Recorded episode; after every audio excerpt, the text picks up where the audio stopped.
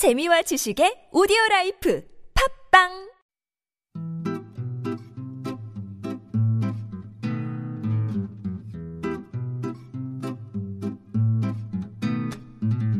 TBS 아나운서 팀과 한국어 천재가 함께하는 쉬운 말 바꾸기 운동.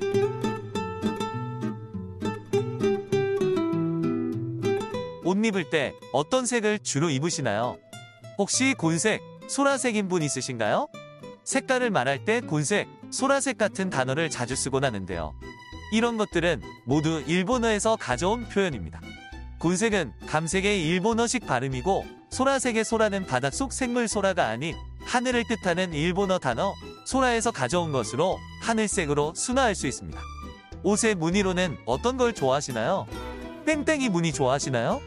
동글동글하고 귀여운 땡땡이는 특히 아이들에게도 인기가 많은 무늬죠. 하지만 땡땡이도 일본어가 변형돼서 만들어진 말입니다. 땡땡이라는 표현 대신 우리말 순화 용어인 물방울, 물방울문이라고 불러주세요.